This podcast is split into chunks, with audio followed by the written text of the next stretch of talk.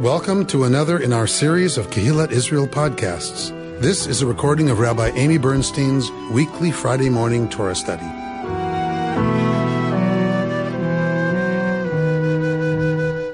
We are in the words of Torah that start to wind up the book of Deuteronomy. We only have one more parsha in the book of Deuteronomy, and that, of course, is what we read at Simchat Torah when we end Deuteronomy, good morning, and begin Genesis again. So we are coming to the end. You can always tell, like the Torah scroll gets like massive, right, on one side. um, you have to be careful who you ask to lift, lift and dress Torah at this part of the year because it's like incredibly lopsided, incredibly heavy. Um, all right, so we talked last time we studied. We studied Parshat Vayelech, and I was telling you how sad I was this year for Moshe.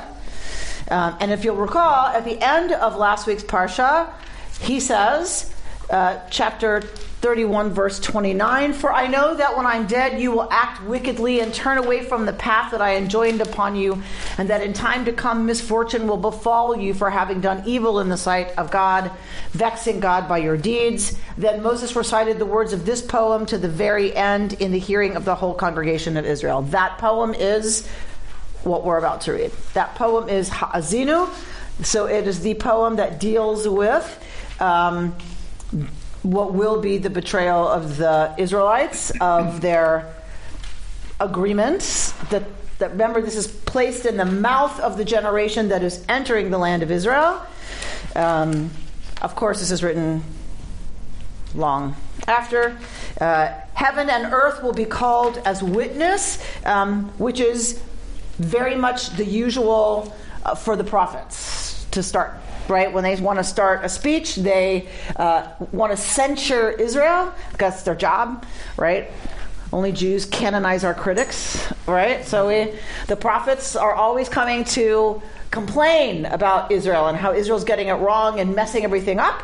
Uh, and so heaven and earth often are called to be witnesses uh, against Israel uh, by the prophet. All right, so somebody somebody read for us at 32 1. Give ear, O oh heavens, let me speak. Let the earth hear the words I utter. May my discourse come down as the rain, my speech distill as the dew, like showers on young growth, like droplets on the grass.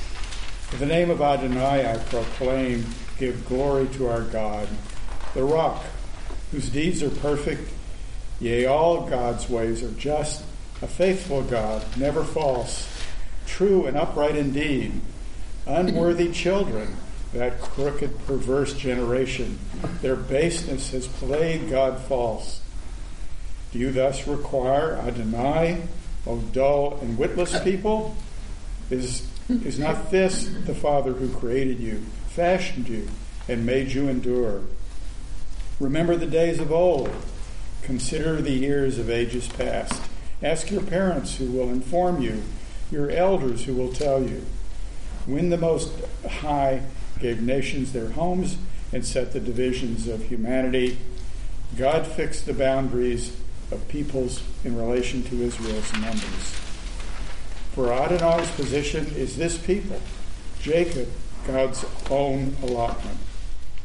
God found them in a desert region in an empty, howling waste. God encircled them, watched over them, guarded them as the pupils of God's eye. Like an eagle who rouses its nestlings, gliding down to its young, so did God spread wings and take them, bear them along on pinions. Adonai alone did, did guide them, no alien God alongside. God set them uh, atop the highlands to feast on the yields of the earth, nursing them with honey from the crag and oil from the flinty rock, curd of kine and milk of flocks, with the best of lambs and rams of Bashan, and he goats, with the very finest wheat, and foaming grape blood was your drink. So Jeshurun grew fat and kicked. You grew fat and gross and coarse. They forsook the, forsook the God who made them and spurned the rock of their support. They incensed God with their alien things, vexed God with abominations. They sacrificed to demons, no gods, gods they had never known, new ones who came but lately, who stirred not your forebears' fears. You neglected the rock who begot you, forgot the God who labored to bring you forth. All right, let's stop there for a moment. All right. This is a psalm. And we've talked a little bit about what makes uh, poetry clever and literary. There's a couple of genres going on here. Um, but so remind us all what makes Hebrew, biblical, this kind of biblical Hebrew poetry clever and literary. What, what's the device? It's not about rhyme. What's it about? First letter. So sometimes it's using the first letter. No punctuation. Hmm? No punctuation. Well, there's no punctuation ever Well, it repeats. in Torah. So, Robert, say it again. It repeats. It's repetitive. All right. So the way that biblical poetry is clever is that you say the same thing two different ways. That's the that's the mechanism. It's not rhyme. It's not. It's not. Uh, what what's the other one? Meter, right? Or rhythm. That's that's not what you're trying as the poet to to use to craft something that people will go, oh, look at that. It's saying the same thing two different ways. And can you continue to do that? And can you do that in a way that's um, literarily sound, right? So, may my discourse come down as the rain, my speech distill as the dew. It's the same idea said two ways, right? That's that's often that's a big part of so it feels repetitive but to the biblical poetic ear that that's what they're listening for It's emphasis. it's emphasis and it's like oh well how will they say that you say something that's like oh well how are they going to say that Again. that again right in a way that's that's interesting okay What's the Psalm of Hebrew? So sometimes what we have, which is good that you ask, um, Mehmet, is we um, you get alliteration in the Hebrew that you don't get in the English often, um, and I mean it's not that it's one device. There's many devices, but what you miss from Hebrew um, into English often is the alliteration um, of certain words that that you know follow um, in a row. So I'll, I'll point it out when I see it. Um, all right, so like showers on young growth, like droplets on the grass. Right. This this is the this is the way it's written. This uh, since we know more about ancient Near Eastern traditions and ancient Near Eastern literature. Um, this now we know belongs to a genre where the conquering vassal, yes, the conquering king or queen, um, charges the conquered vassal nation with disloyalty. So this is a testimony against. Uh, sorry, I said vassal king to start with. The conquering king is charging the vassal king, the vassal nation, with uh, disloyalty. Because remember, the conquering king gets to say, You worship and serve only me. Because I did this, for I conquered you. I went to war, I did this, I did that. Therefore, I, Queen Amy, have the right to demand of you exclusive loyalty. That is a covenant arrangement, yeah? And in in in uh, turn, I agree to protect you from neighboring whoever who wants to start something with you. I will protect you. Um, but you owe me exclusive loyalty. This we know is the covenant that we see in Torah. God is king. I, God, am Yud He Vav He. I took you out of Egypt. I took you out of the house of bondage. Therefore, right, I have exclusive rights to your loyalty. And if you break that, I am an Elkanah, right? I get to express kin'ah. what gets horribly translated into English as jealousy. I am a jealous God. I am a God who is entitled to kin'ah if you break the agreement of exclusivity to me. Is it vengeance? It's it's what you're entitled to if somebody strays from loyalty to you when you have a claim on their exclusive loyalty. I don't think there's a, I, I don't know of an English word that um, vengeance may be what it looks like in terms of what's going to happen, but what God experiences is kin'ah, right? So it's vengeance is what's going to happen, maybe, but that's a consequence. God's experience when Israel strays is kin'ah. More like the betrayal. Yeah.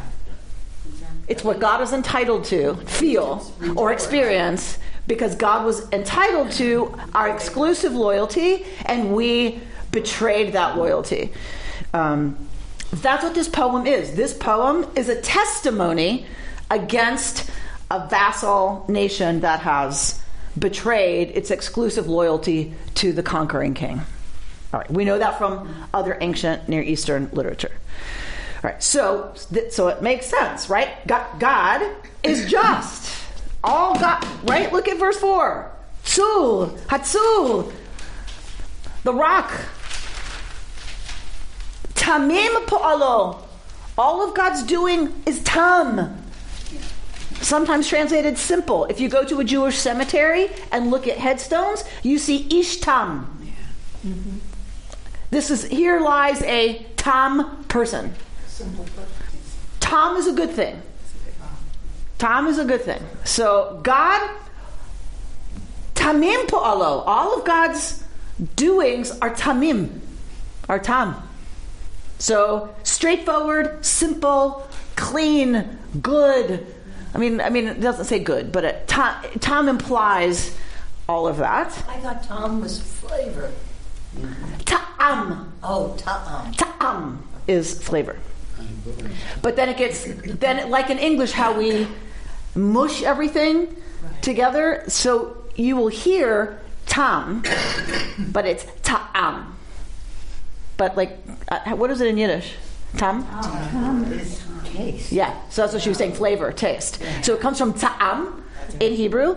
Uh, but like Hebrew speakers, like all of us, are lazy. And like you just, what you hear is tam, but it's ta'am. All right. In Yiddish also, the general apotropaic is kinahora, which means protection against kina. Against what? Kina. Kina. Keneged ayin hara. Against the evil eye. It gets all smished. Kinahara. In the text one more time what the word Thomas. Yes. Uh, verse 4. Okay. Second word in Hebrew, it's plural because it's talking about all of God's po'alim, all of God's actions, right? Hatsur, the rock, tamim po'alo. Tam are all of God's actions, but it's in plural, tamim. Yeah? And now we're going to say the same thing another way. Ki chol drachav mishpat. For all of God's ways are just. Right? So God here is right. God is blameless. God is El Emunah, Ve'en Avel. God is El Emunah, a faithful God. God is faithful. $50 to your favorite charity. El Emunah Ve'en Avel. God is only Emunah, is only uh, faithful with no falsity. Sadiq Ve'yasharhu. Right? Sadiq, tzedek, righteous, Ve'yashar. And straight is God. Right? So it's the, the case is being made very clear. Who's in the right and who's in the wrong. Right? Um, and so what happens to this amazing, wonderful El Emunah? This Sadiq Ve'yashar God, whose ways are Tamim. What happens to this poor God? That God gets children unworthy of God. That crooked, perverse generation, that generation, their baseness has played God false. God, who was only faithful and only righteous and only good, gets played right by this horrible, awful generation of teenagers. So is he speaking to those people um, as being these teenagers now, or is he talking about what's going to happen in the future? You tell me. Both. Good question. So this generation hasn't screwed up yet. yeah. They're not in the land yet. What's going to happen? They're going to, God took you, God found you. Actually, we were studying this at Hartman. Um, I never knew this before, but there is one theory of, um, not theory, there's, there is a, tra- a tradition that there were 70 gods, and each god got a people. And what does our poem tell us? And they want to argue this is a, a remnant of one of those traditions. That um, look at verse nine. Ki chelek yud amo Yaakov chevel nachalato. Right, we're saying the same thing two different ways. For for amo God's people Okay, I'm just going to use the Hebrew, even though I hate to do it, um, but it'll be clearer. Kichelek yud amo. His people, amo, right, is the chelek, is the portion for yud he. Meaning, yud he got us. When all the peoples were divided among the 70 gods, the chelek that went to yud he was us, among his people. But it wasn't because God picked us. Yaakov chevel nachalato. Yaakov was God's allotment, God's inheritance. God didn't get to pick. Luck of the draw. The luck of the draw. And what kind of luck does, does Yud Hey Vav Hey have? Bad. Bad. Really bad luck. We don't know how bad all the other groups were, though. Exactly. This is very true, but our poem is not concerned with them. Yes. Right? Only with the fact that God got a crappy deal. Yud Hey Vav Hey got a crummy deal. Yud Hey Vav Hey got a faithless, faithless nation, a faithless people. Because you need that group needed a really strong, good parent. You know, the good kids didn't need such a perfect God. So are you? So okay. So say more. Well, I'm just saying, you know, it's not to feel, you know, poor God got this crummy group of kids. It was like, you know, they give the best counselor at the camp the hardest cabin, right, to shape them up. So Okay, so that's a lovely way to understand maybe how the match happened. Um, doesn't change the fact. doesn't feel to the author like this is great for Vav Hey. Right, right? It- Yud Hey Vav Hey is devastated that this people does this And who made the and behaves choice? this way. Who did the choosing? Ah, now that is a whole other conversation. The Um, 70 right, so it's a whole other thing. How does it happen? Don't parents once in a while say that to themselves? How did I get this? Once, once in a while. That has never happened to me. never. Most of the time, that's what my mother said about her children. I remember very distinctly as a child being told, May you have one just like, you. And the heavens opened, the words went up, and it has been fulfilled. So if, if we're s- after the session and we're sitting with somebody and he says, "What does chosenness mean?" We'll say, "Forget it. This is all an accident.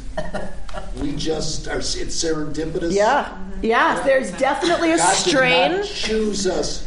So There's- why does yes. everybody hate us if it's just an accident? Well, Whether that's it's partly partly we're the ones who emphasized Bachar Banu Mikol Ha'amim, who chose us from among all the nations. So if we shut up, anti-Semitism would disappear, I would love to believe that that's the case. but not quite. Uh, but not quite. I believe anti Semitism is rooted in some other junk that isn't going But it can't be chosenness then. If, if you if you read this literally, I mean, it wouldn't be chosenness. Right, that's right. In, in this tradition, it is not chosenness. God got stuck Stop. with us. Um, which makes sense, right? If you're if you're writing from the the critical end of Israel betraying monotheism, or eh, not even monotheism, their allegiance to Yud He Vav He, it makes sense that that it's like, well, God didn't pick this, right? God got stuck with this.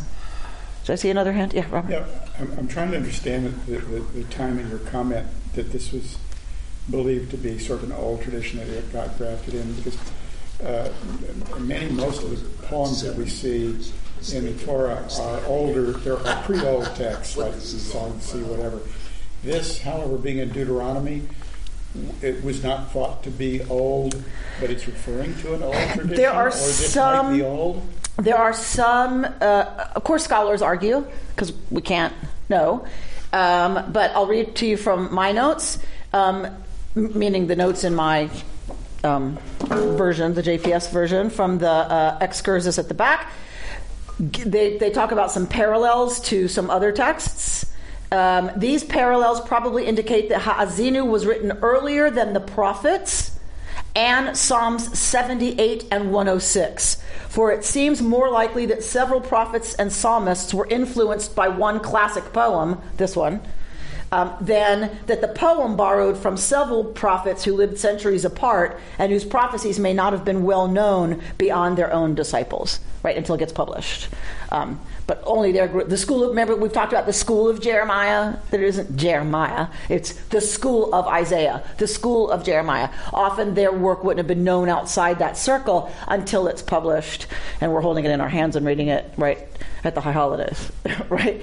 Um, so it's unlikely that Ha'azinu, who that has very close parallels to those prophets, it's very unlikely that Ha'azinu pulled from them. It's much more likely that they all pulled from Ha'azinu.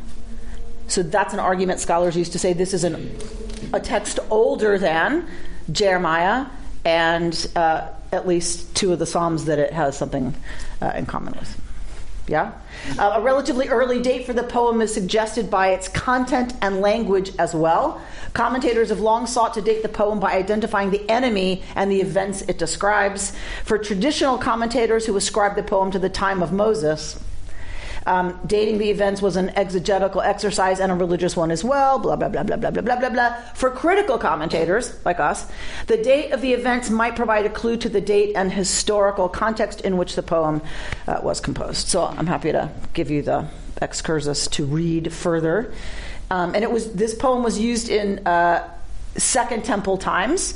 So, according to Josephus, copies of Ha'azinu and other biblical poems were kept in the temple. Rabbinic sources report that the Levites read parts of the poem in the temple while the uh, Musaf offering was being made on Shabbos. They completed it over a six week cycle and then began again. So when Musaf was happening, when the, the extra sacrifice was happening on Shabbos, they would read a, a hunk of the poem. So it took six weeks. They read six hunks and then started again. It is interesting to note in this connection that one of the Qumran manuscripts apparently contained only the poem and was not part of a longer Torah scroll. So perhaps it was used for reading the poem on some similar occasion or for teaching the poem by heart, as chapter 31 commands. So even in Qumran, they had a standalone Ha'azinu. So it's like, why was it wasn't like part of Deuteronomy or part of you know different Torah texts. It's just this one standalone copy of Ha'azinu. So clearly, it was used, you know, as a one pager for some for some ritual purpose or for or teaching purposes. Does Orthodoxy uh, agree with the the choice of who wrote what when? Heck to the no, right? Because this all written in God's hand and God's this this is Moshe. Moshe gets the whole gets all of this at the same time. Okay. Yeah. All right. So we have here this image of God as being true. God finds uh, Israel in a desert region, in an empty, howling waste. God engirds Israel, watches over Israel, guards Israel as the pupil of God's eye. And of course, this very beautiful piece in uh, 11 Eagle's not a great translation of Nesher. Nesher is probably a, um, The English word just went away. Uh, uh, raven. Eagle, probably not. Um, nesher, something with a wide wingspan. Um, and like a nesher ya'ir kin'o. So the, and here you hear kin'o, his kin, he is kin'ah. So this is, right? It's a play on words. It's uh, kenesher ya'ir kin'o, as a nesher, um, what, what is this when you're doing this? Like a hummingbird, right? You know, like kind of, you know, like hovers over, in a good way, over its young. Um, but it's, but the word kinah is in there, right? Ravens also have the the uh, aura of prophecy. They do. Yes, in many in many much literature in English. Okay.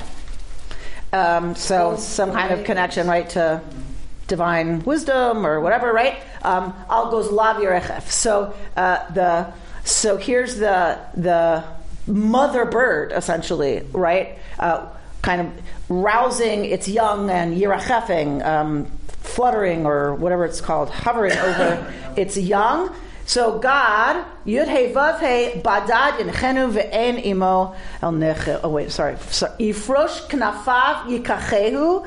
So God is going to spread God's wings, right, and carries the fledglings on the wings, right. So this is how birds teach their little ones to fledge. They kind of boot them out of the nest, and um, but but fly underneath, right? So they can catch them and protect them from underneath. First, first of all, danger often comes right up at them, but it's also um, a way to to fledge them. You're teaching them to fly, but you're giving them a place to land.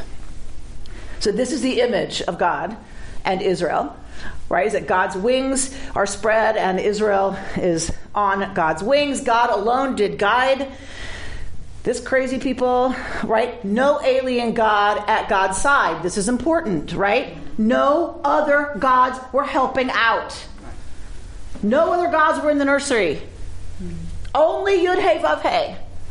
Single parent. All by God's self.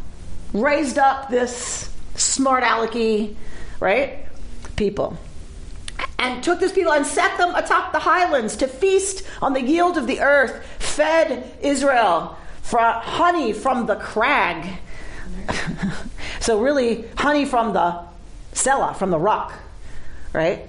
The shemen mechalamish tzu, and oil from the flinty rock. So we get that God, of course, gives them this land, this amazing land that's going to produce enough for them to get fat. We've heard this before, yes?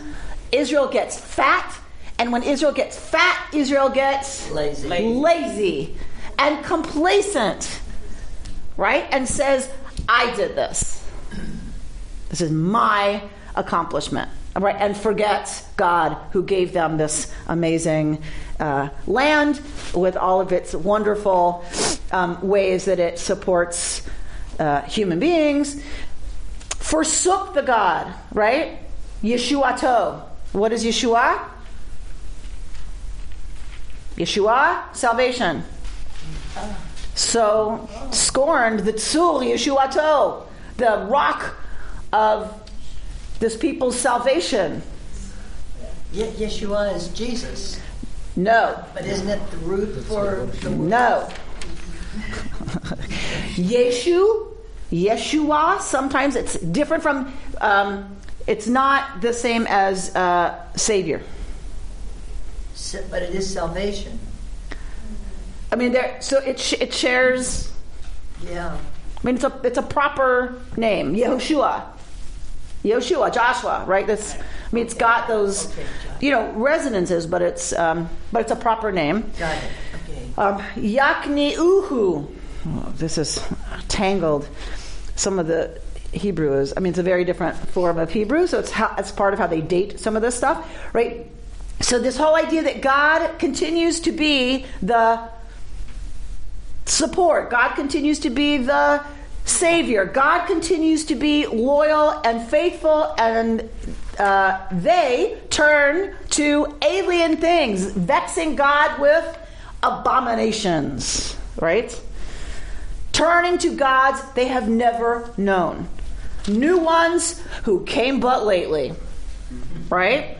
All those Johnny come lately gods, right?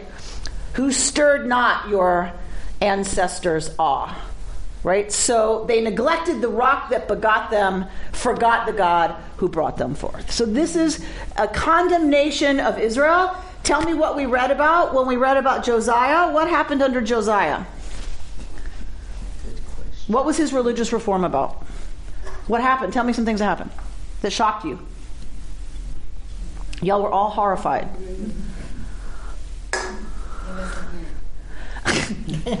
what did Josiah take out of the temple? Prostitutes. They're prostitutes.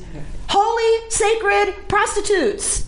And idols. People, y'all were horrified.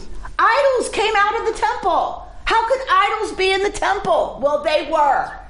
Well, what's shocking now is that this is an admission that there were other gods in competition. But we know that. Yeah. We know that, right? So we've known that. That's why we have prophets.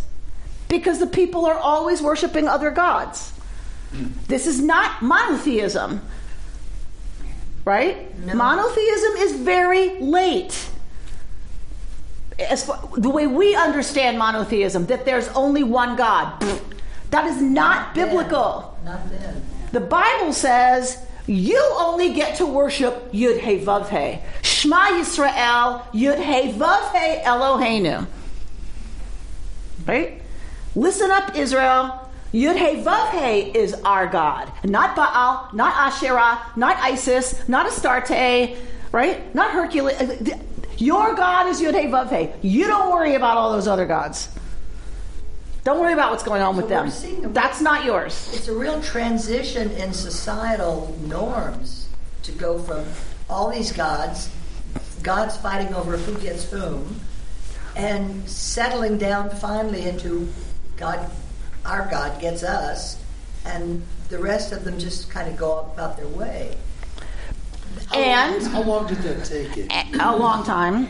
And and in every single period of Israelite occupation of the on. land, It's gone on. we have found uh, idols. We have found representations of Asherah, of the feminine divine, right? Of, there was never one period of Israelite inhabiting Israel where there was monotheism. Are we still doing Never. Syncretistic worship continued. Right? We saw it under Josiah, and, and they were destroyed not much after that. Josiah's taking sacred prostitutes out of the temple for crying out loud. That was going on in Josiah's time. I'm glad you didn't say for Christ's sake. I know, right? right? There's times I wish. So, um, so that so so it never stopped. But there is a transition from there are other gods and we don't worship them to an idea that there is only one God and admitting that there are other gods is now its own form of disloyalty. Was that by the time Christianity was established? do you think? This- You know, I, I'm not sure. I have to think about it. So. Um, Because it was clear. but at least Christianity's one by- by form. 300, it was pretty clear that these, there was only one God. 300 AD. Well, I, I personally think that Christianity is in part a response to the longing that people have always had for the demigod, for the the the hero who is part divine, part human. Right. Right? Is it really monotheism?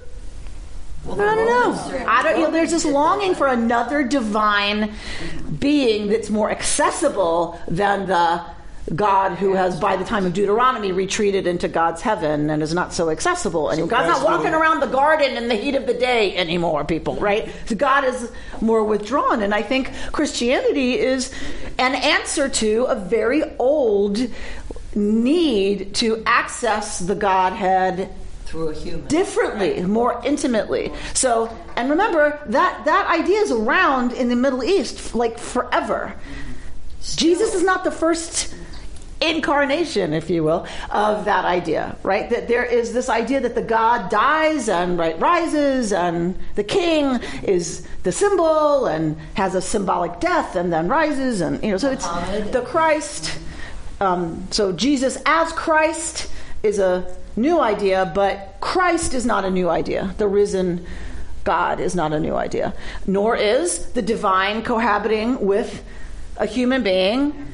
Right? Think of Zeus. Right. The Greeks and the Um, Romans. it happens all the time. So that idea is is is there, and the Christianity is just one manifestation um, of it. So is you know is it pure monotheism? I think it, it's fulfilling a lot of the needs that that monotheism didn't answer. Since I watched all the episodes of Crown, The Crown, one of them said that queen, or king if it was, was um, invested with being godly and part God. And it's mentioned that, and I'm just trying to. Well, they they, I think we just, we need to fix. Yeah, I need we need to fix that a little bit. The they they rule by divine right. So what's why divine? That God chose them? Yes, yes. Or else, how do you enforce your right to be the king? Yes, of course. Because God put you there. How's how does the prophet have any authority? How does the prophet have the authority to come criticize the leadership? The, the king, God forbid. How? Because God told them to. Like it, you got you got to go. You got to go higher than what you're right accessing in order to say right who and who crowns the king and queen. Who crowns them? Who puts the crown on their head? Pope, the head of the church. Of course, of course. Right, right. Yes. Well, look at our, at our obsession with Marvels. With what? Marvels. Marvel, like the comics. Movies, yeah. Yeah. Right. Exactly. The superhero. The genre is in right? dominating. That's exactly right. There's so there's this we we want God to be God, sort of, um, but then we want some kind of mitigating in between human and God, right? We want that. It shows the limitation of our own ego. Absolutely. Right. Or, or a way to bridge, right, what feels like too big um, a divide. All right, so this, so this poem is uh, obviously one that is coming to explain what happens to Israel. Yeah? Because terrible things happen to Israel. Terrible things. And we know that they have to explain that, right? So this poem comes to explain that, that they're going to get, right? They're, the, they're getting the consequences of turning against this faithful, amazing God. Um, and by the way, many uh, of these words are lifted uh, and are said at a funeral. This is traditional Orthodox funeral language. Hatzur tamim po'alo. That, that line we read, that the rock, God's ways are perfect, is read at a funeral. So you can still see the need to understand and explain how this could happen. Right? Hatzur tamim palo palo. God is perfect. Right? And all God's ways are just. Um, which is why I hate that liturgy at a. It- Doesn't it also mean that you die because you've sinned? So it doesn't go that far. If they read It doesn't go that far. If they read the next verses, yes, but they stop, right? They don't include those verses. Okay, but you still get uh, the Holocaust and all that was because uh, ninety percent, sixty percent of the lawyers and doctors in Berlin before the war were Jewish and were living well, uh, fat, if you will. And so, is the Holocaust a punishment for that? We've had this conversation lots of times. Okay. Last But week, Is there such a thing as punishment? I mean, the Holocaust itself, right? Like everything, and I hate to say this because my ancestors, my past in Auschwitz, so, um, but uh, many, but um, from a young age, uh, I kind of learned that and came to the acceptance my whole life is uh, kind of everything as hard as it is to swallow happens for a reason. So- So, it's not necessarily because doctors or people are, you know, entitlement in sense. It's just why is it some people survive for two years? Uh, So- you, we, George is pointing to the traditional argument. People who have to defend an all powerful, all knowing, all good God have to have a reason. It happens for a reason. What's the reason? Well, in order to accept such atrocities, I mean, um, if, if you in, in the in the act of forgiveness, right? we're, no, we're not talking forgiveness. Everything happens for a reason. What's the reason? We strayed. To sell, God is all good. God is all powerful. God is all knowing. So we were What's, bad. That's, that's the only. That's the only answer. The only answer is we deserved it, or, or one of those has to go away. Then God is not all powerful or all good or all knowing. Those who died die in vain instead of celebrating the lives that lived. Fortunately, that's not our theology. Fortunately, I don't have an all powerful, all good, all knowing God. That's the goodness. I don't have that, so I don't have a problem. Right? Theologically, I don't have a problem. My God is not all powerful. It's not a being. It doesn't make decisions. It doesn't kill people and not kill people.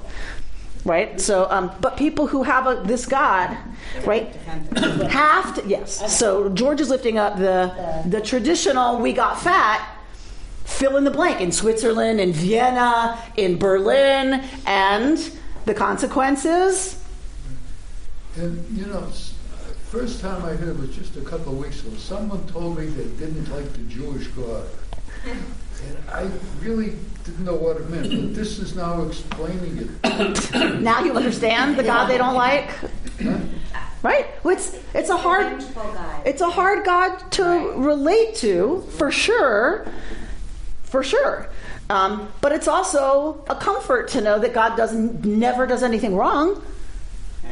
You may not understand it, but God can never do anything wrong. Hatzur tamim po'alo. All God's ways are mishpat, justice. So whew, I can relax. It's a lot harder to live in a world where that God is not in control. No, you can't relax because if God is not that powerful, then it's all up to us. Aha. So, right? That's exactly right. That's so that was going to be the end of my sentence, right? Thank you, Sarah, as always ahead of me. So, right, that's right. I can't relax because I don't have a God who is tamim po'alo. I don't have that. That there's some ultimate justice that I can't see. I don't have that. I have to live with the fact that terrible things happen because there's not a being in control of it all. I have to live with the fact that Nazis get to do what they do and then go live, you know, in South Africa or wherever they go, you know, to live these lovely lives of wealth and luxury. So I have to live with that. So I believe a mature spirituality for me is about okay, so how do I live with that?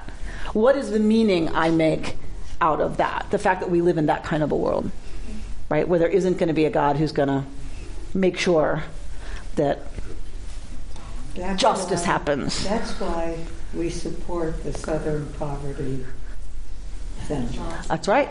Because we really do believe it's up to us. We really do believe that.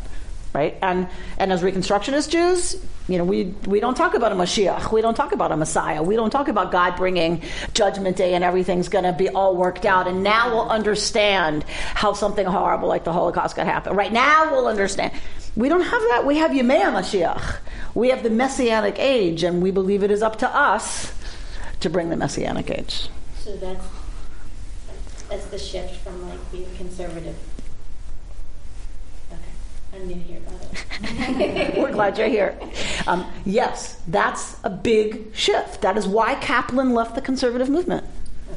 Because ultimately, when pushed to the wall, those folks had to say, yes, kashrut comes from Sinai. Right? On some level, this stuff originates there. And Kaplan and his students really, when pushed to the wall, you can say it's divinely inspired. There was a come and then then and then, then but when pushed to the wall, they would say it originates with us, reaching for the divine. Now, that might not sound like a big difference to a lot of people, but you come to a conversation like this, it's a big difference, right? It's a really big difference. Um, so I'm just trying to think this through, so bear with me. Okay. I find that people who are in very powerless situations, um, a detained immigrant, for example, the only thing that they can find solace in sometimes is that God has a plan. But the difference is, I think, it's not that I did something bad to deserve being here. It's that there must be some reason, some test maybe, or some challenge. But but that lack when there is no sense of I can do something, then it is a comfort, like a natural human reflex to think God must. That's because that's all that's left is that God. Right, so I want to I, I want to say yes. It is a very human instinct, right? I need some way to make some sense out of this that that doesn't leave me feeling completely. Right, and that also doesn't blame myself, which is you can't find in this text. Here it is. Right. You might want to say, well, there's you know. God's all powerful, and and there must be a reason the Israelite was, uh, you know, were, went through such horrible situation. But if you're going to go there, you have to say they brought it on themselves if you're reading this text. So there's some other. All right. So so yes. So I want to say yes to your in, to your your comment about instinct.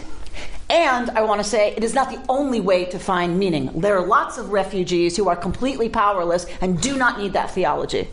That's all I'm going to say. That, yes, that's one Mm-hmm. right. one comfort are people who believe this is a test. I can handle anything. God won't give me more than I can bear. But when you get pushed to the wall on that theology, so your eight year old has cancer. Really? And I'm being tested, and my eight year old has cancer. That's how you're testing me? Frankly, that is not comforting to me.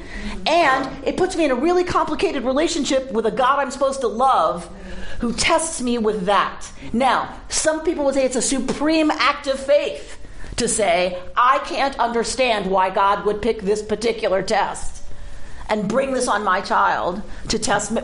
But I have to have faith. I understand how that's comforting, and 100%. Billions of people are comforted that way. There are millions of other people who do not find that comforting. I, I frankly find it terrifying to believe that the trials of my life have been brought to me on purpose by a God who is testing me. I left that theology.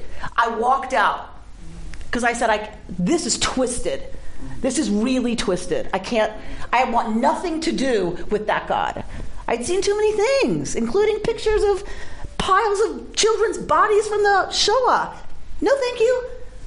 God brought this on the Jewish people? Like, you know, so for some people, yes, I totally understand that that's a comfort. For others of us, it just feels twisted and sick to be in relationship to a divinity who behaves like that. You know, people who have ultimate power and behave in really disgusting and irresponsible ways, and you're supposed to just go, oh, but you know, they're the authority. So, um, so yes, you, you, know what I'm saying? Like yes and yes. And so I just want to really, I want to be clear. There are a lot of people who do not choose to go there.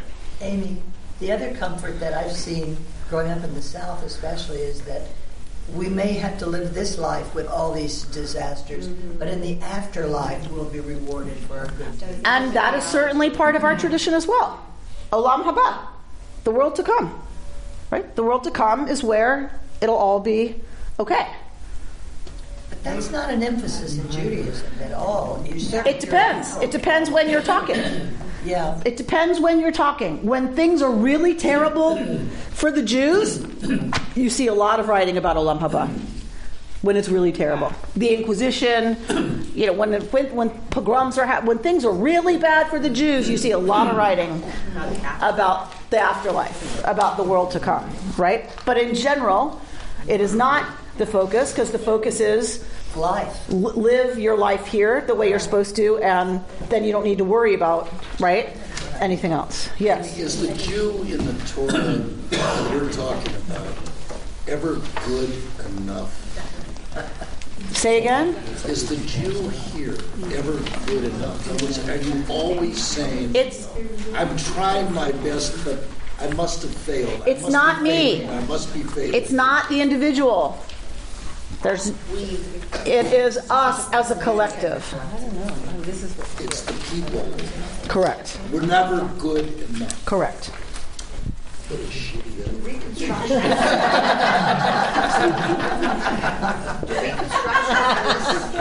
What a shitty idea. These are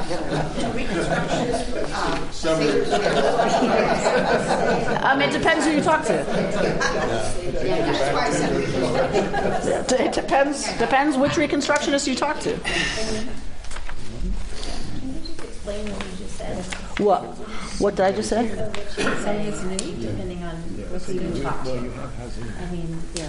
There's not like a reconstructionist dogma that says you must believe that. So some reconstructionists like to imagine there's something else past this. You know, um, I, me personally, I believe it's all energy. Energy can't really go away. It changes, but this is en- energy. It's just frozen energy, right? And we call it matter, but it's energy. Like any atom is 99% energy. So energy is energy. It just sh- it shifts form. So do I believe there's something after this? Yes. Because I believe that we are each, as Rami Shapiro says so beautifully, a wave in the ocean. I'm doing the Amy Bernstein wave right now. Um, but someday that will stop. And we don't, we don't say, oh my God, what happened to the wave? Where'd it go? Right? We say, oh, right, the wave crashed on the shore and is ocean again. But it was always ocean. It was just doing a wave thing. Right? And so for me, that's a very comforting image. It's a very comforting metaphor that we were, we're always ocean. We're just doing this thing for a little while, a very little while. Like the older I get, I realize how short, right, it is um, that we have to do this wave thing. Um, and then we crash on the shore and we go back to being ocean terribly uncomforting for a lot of people to Laura's point, right? A lot of people, I, I got into an argument with a rabbi last year, a really heated argument, because he said it was irresponsible to not have people believe in an afterlife. He said, I, and I said, you, you really believe that there's a soul in you I mean, I knew him well enough to. You really believe that, and it flies to the to heaven to the. He says it doesn't matter what I believe. I said yes, it does. Like what are you talking about? You're telling. It doesn't matter what I believe.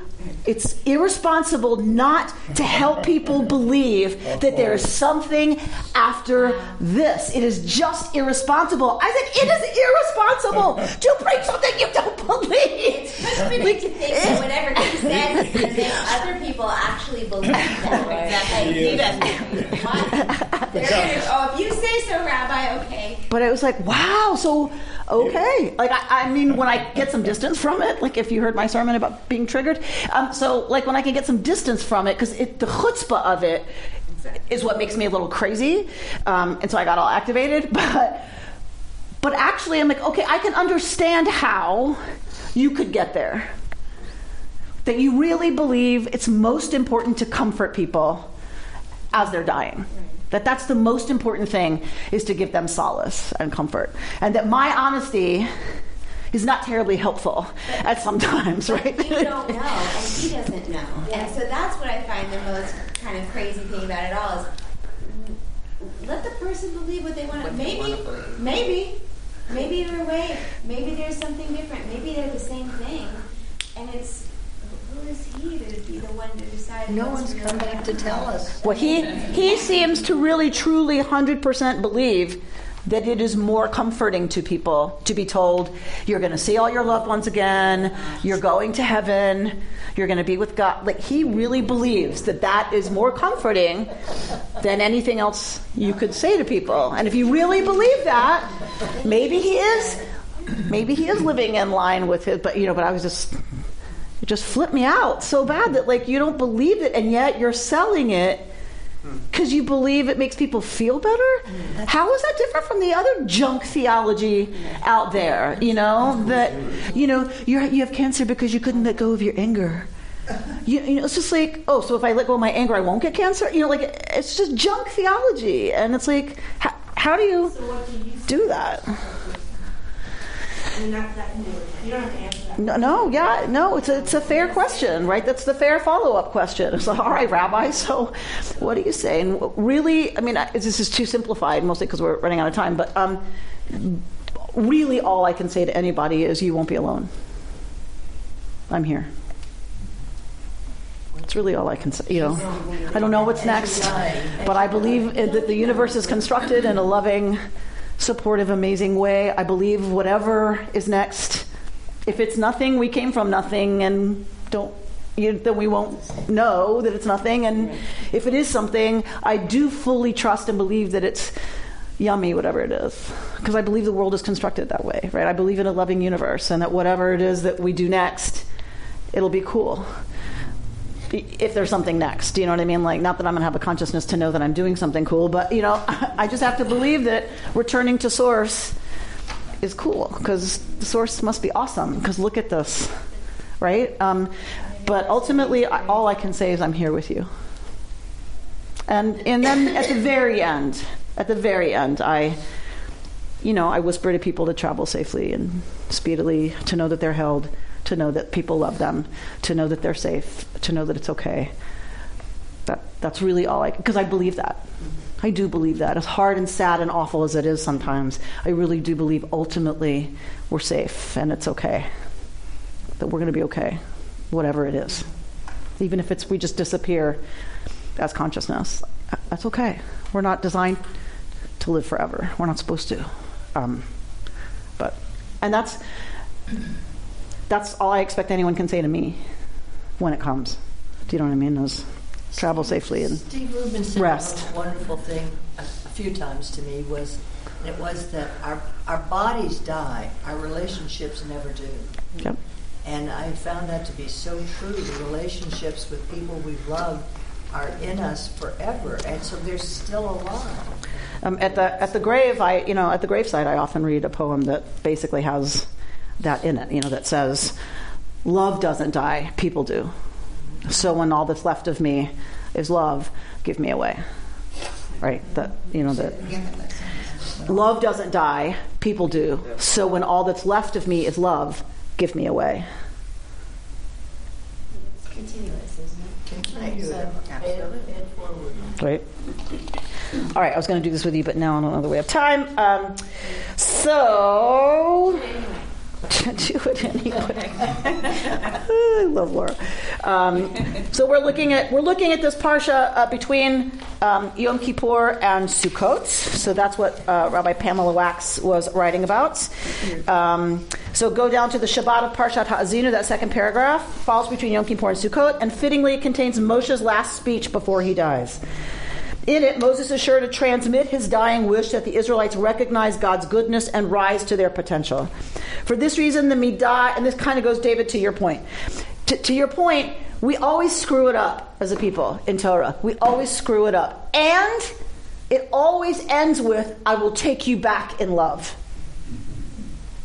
I will take you back. You will figure it out and you will return to me, and I, God, am gracious enough to take you back. So that's ultimately the message. We don't see that time, right? We, we don't get there. Moshe dies, Torah's over, we don't get there. But the tradition and the whole biblical worldview is pointing to a time when we will come back. And God will take us back so in love. bad things happen, God will still take us. Hundred percent. Otherwise, you're right. It's it sucks. Like, why would you sign on to this whole business? Um, For this reason, the midah of responsibility permeates Moshe's message. Despite knowing that he's about to die, he doesn't squander his final speech on matters of personal import, but on communal needs. Like Ethical Wills or Randy Pausch's last lecture, Moses' final speech says so much about his determination to have a lasting impact on the lives of others. She's, of course, talking about the character Moshe. Like, she too knows that this is put in the mouth of Moshe, right? But we're talking about the character. We're, we're entering the the literature, we're entering the story.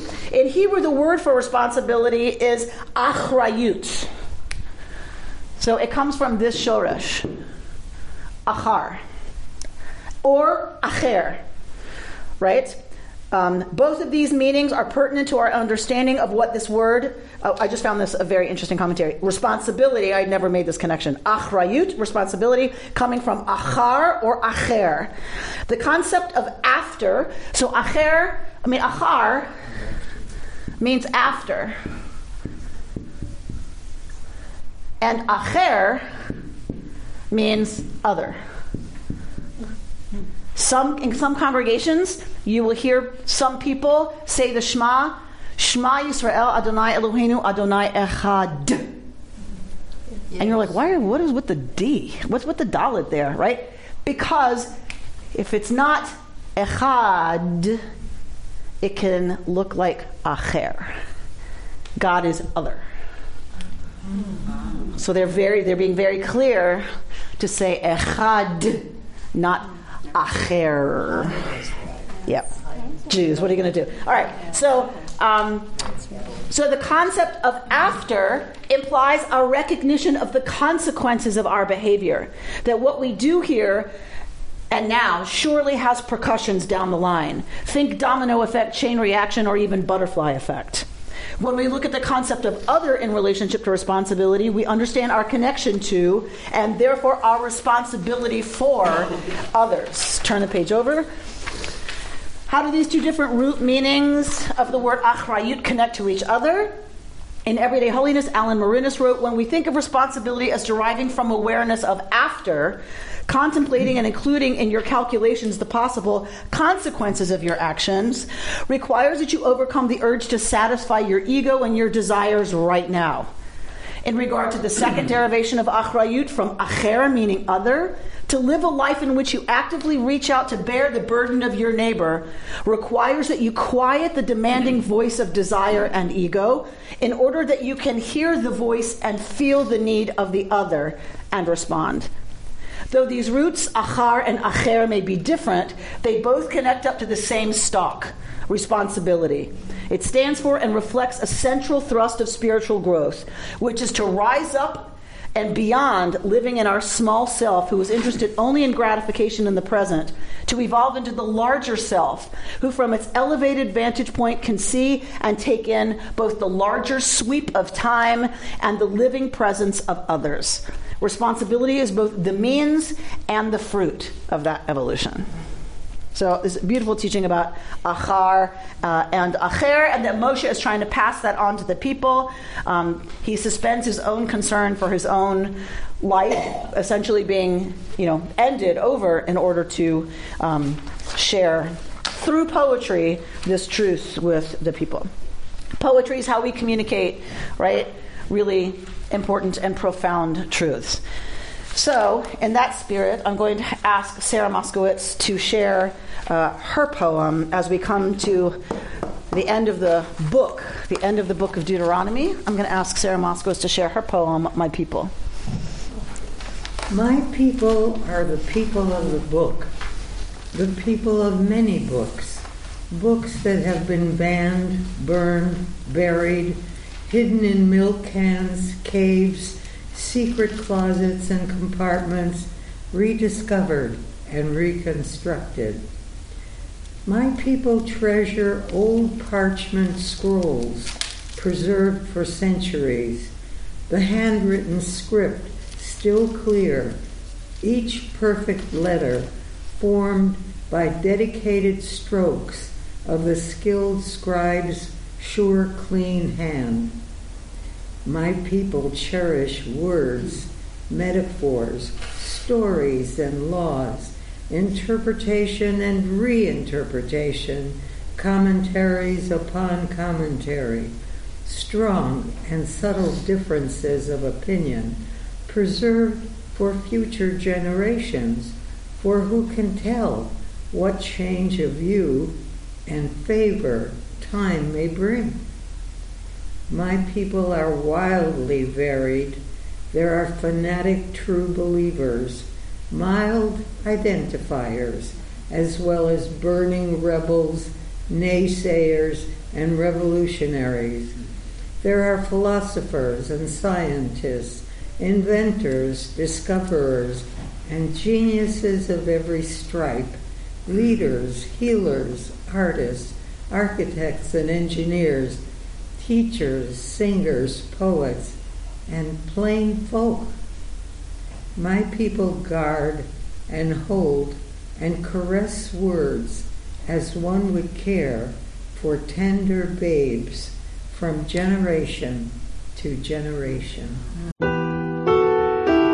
You've been listening to Rabbi Amy Bernstein's Friday morning Torah study from Kehillat Israel in Pacific Palisades, California. For more information, go to our website, www.ourki.org.